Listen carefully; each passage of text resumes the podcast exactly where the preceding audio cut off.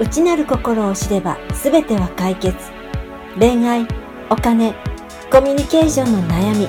生きる意味の処方箋。この番組は学習障害マイナス思考の克服支援などをする傍ら伝統仏教による人間の心の構造を30年以上学び3兆円企業の開発担当や超一流経営者たちにも携わってきた天海俊介が人生に対する悩みを解決する糸口をお送りしますあなた自身が気づいていない心の奥の内なる声を知り失恋貧血コミュニケーションの悩みの解決生きる意味などを提供していきます。内なる声を知れば全ては解決。ということで今日は日経ビジネスオンライン40万ページビューのコラムを執筆しておられ6つの会社を経営しておられる会長というお立場でご活躍中の大城大さんにお越しいただいております。大城さんよろしくお願いします。よろしくお願いいたします。大城さんとのご縁ですけども、はい、サラリーマン時代から、はい、ええ、だいぶ長いですよね。だいぶ長いですよね、はいはい大城さんの、まあ、いろんなお姿を拝見してきて、はい、で今や海外事業展開もされ、えー、書書籍も今、はい。えー、今は 6, 6冊目6冊ですね。出版されたということで、はい、まだ計画も終わりとお伺いしております。はい、で、えー、出版社が、えー、出版をさせてくださいということで、はい、えー、行列をなすそういうベストセラー作家でも終わりの大城大さんにお越しいただいてるんですが、よろしくお願いいたします。えーと、今日は、まあ、一流経営者、まあ、にお伺いする、はい、内なる声を知ればということで、はい。はい、えー、番組ご出演いただいてるんですが、はい、えー、大城さんがですね、はい、えー、まずそのご自身、まあ、サラリーマン時代から、はい、えー、事業独立されて、はい、で成功されるにあたって、はい。まあ、どのようなことをきっかけとして、まあ、気づきといいますか、えー、いろいろあると思うんですけども、はい、えー、どういうことで、はい、えー、そのように、まあ、私はもう目の前で見させていただいておりますけど、はい、どのように心と、えー、関連してステージが上がっていかれたか、こうお伺いしたいと思うんですけども。はいはい。まあ、でも、あのよく言われることなんですけどその想像できることはまあ大体できるかなと。その想像っていうのはその具体的にですねそのステップがあの自分の中でイメージできることはまあできるんじゃないかなと今の段階では思っております。まずはですので、まあ、どのような形で自分が進んでいきたいのかとかですね、まあ、そういった方向性を決めるのにはしっかり時間を取った方がいいと思います。方向性を決める。はい、ということが大事ということですね。そうですね。その方向性を決めるにあたってですねやっぱり自分を一番大切にその結局お客様っていうのができてくる部下ができてくる社員ができてくるんですが自分を大切にできないとですねその部下や社員やお客様を大切にするやり方が分かんないんですよね。自分を大切にしないと、はい、部下やお客様の、を対戦するやり方がわからない。そうですねはいあそれはどういうことでしょうか、はい、あの一見こう自分勝手に聞こえるんですけれどもその自分に対して、え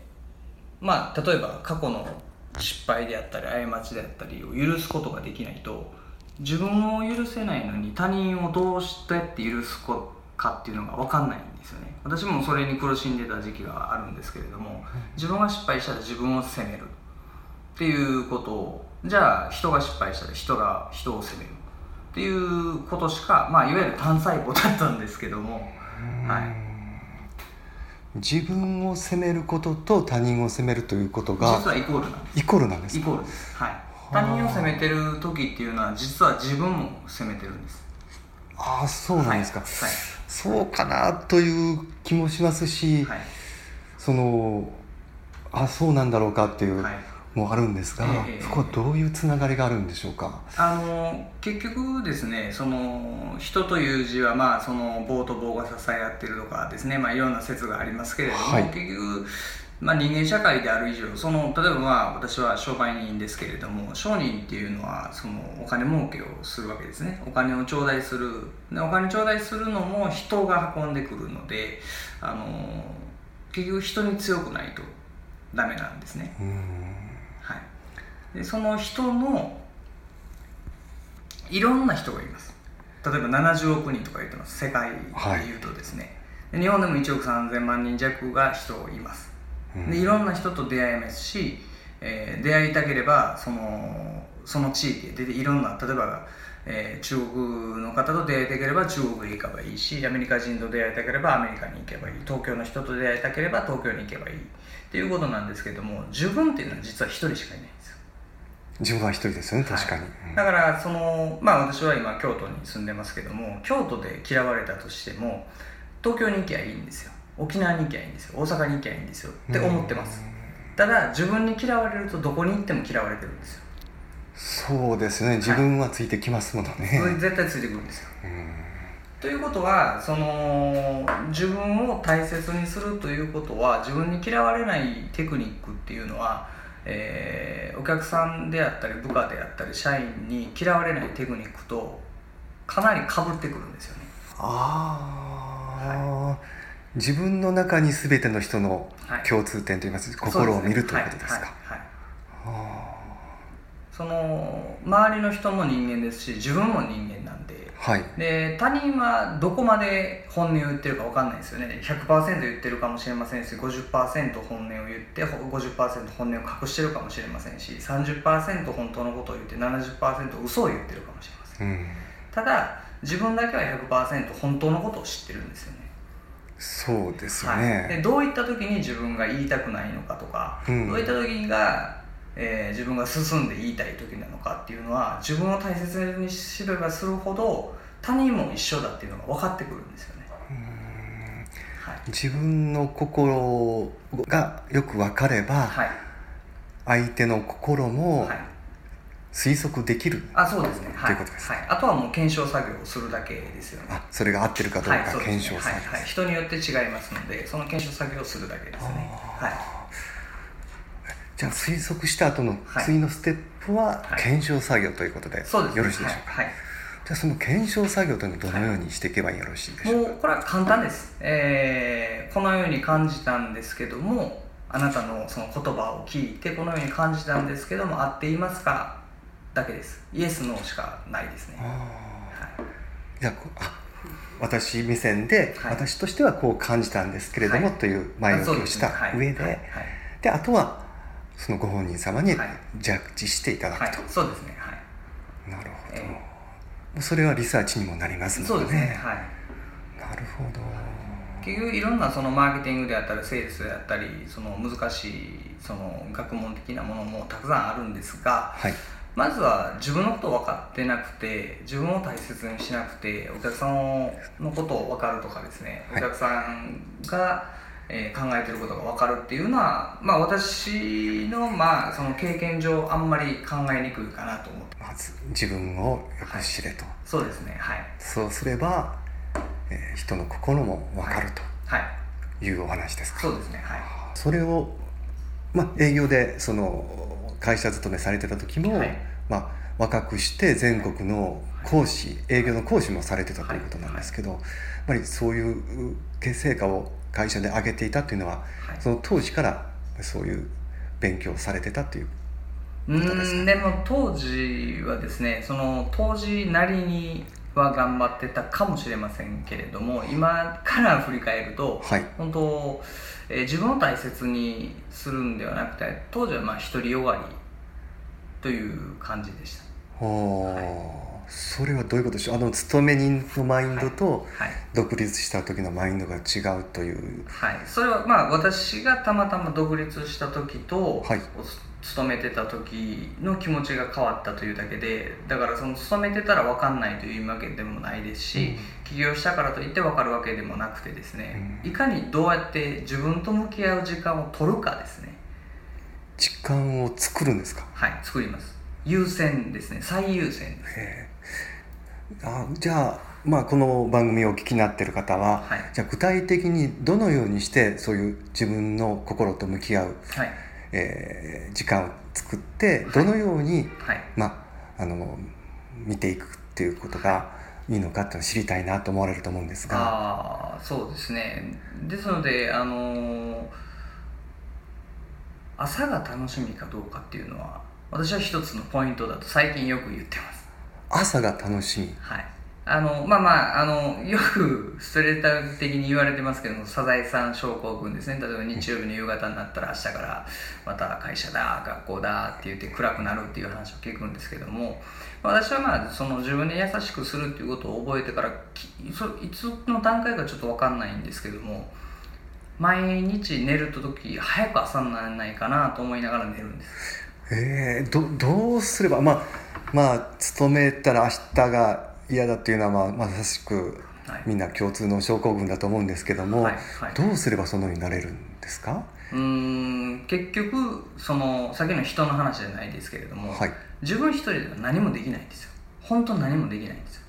はい、例えばそのロックスターとかいるかもしれないですよね。ロックスターは歌唱力があったりカリスマ性があったり、はい、で活躍しているように見えるんですけども音響さんがいてその照明さんがいて、ね、プロデューサーがいて広告屋さんがいて、ね、いろんな人たちと組んでやってるんですよね。あ、はい、そう言われると確かにそうですよね、私たちまあ経営者も一緒で社員さんがいて外注さんがいてお客さんがいて協力業者さんがいてっていう中で自分もやっている。っていうことをやっぱり腹落ちさせるとやっぱ明日誰とどういうことをやろうかなというこれはお勤めでも一緒だと思うんですよね。例えば営業のルート営業だったら行き先が決まってます。じゃああそこの人とどういうお話ができるのか、うん、そのそこをだから売り込んでやろうじゃなくてですねどういう話ができるのか。どういうふうに、えー、コミュニケーションできるのかっていうのを考えていくことによって朝が楽しみになるとこれはひょっとして先ほどの話と、まあ、結びつくところが、はい、自分の心に向き合う前の日に向き合うと。あそうです、ね、そしてそれによって、はい、翌日それをどう相手に検証していって実証できるかと、はい、その実践が明日できるんじゃないかと。あそうですそうですそうです。そのテストできるんですよねあ前の、はい、成果がないんで。はい、前の日に相手の心を推し量り、はい、翌日にテストができるという、はいはい、そうすると翌日が楽しみになるとい。うことでしょうか。はいそうですね。はい。実は知らなかったんです。朝楽しみなのはみんなそうだと思ってたんですけどどうも聞いてるとみんな朝が憂鬱だっていう話をよく聞きますのでそうですね。そうなのっていういや、はい、まあ、ほとんど、はい、あのみんなそうだと思い思います、まあ、サザエさん症候群と言われましたけども、まあ、そういう言葉があるぐらいですので、ということは、まあ、今のような立場になられる、その一つの大事な要素としては明日が楽しみになるように、うん、そうですね、はい、まずはじっくり前の日に時間をとって、はい、えー、自己との対話をして、はい、その通した中で、はい、明日お客様なり部下に対してどのように、はい、えー、向き合って、そしてこうかなということで、またこうでしょうかということで、検証すると。そうですね。はい。それを繰り返していくと、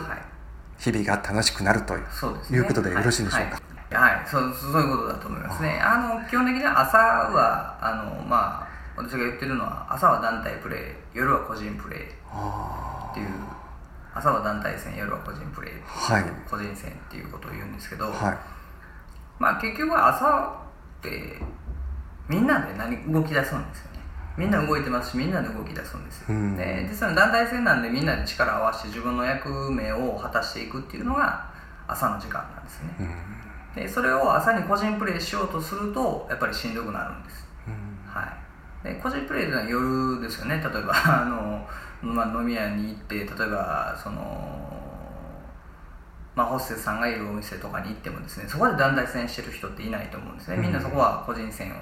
で戦って楽しんでると思うんですけれども、うん、ですので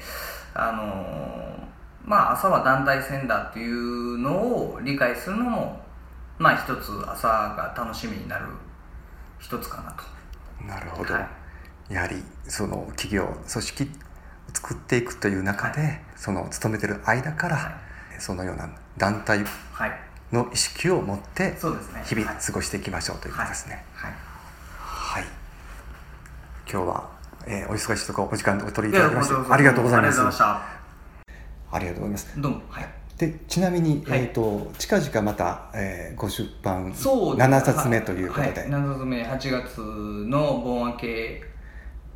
で今もう最終調整でも最終原稿を出しましたので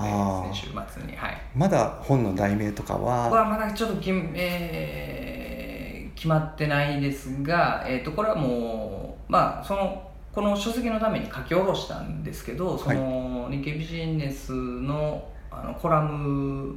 かのテイスト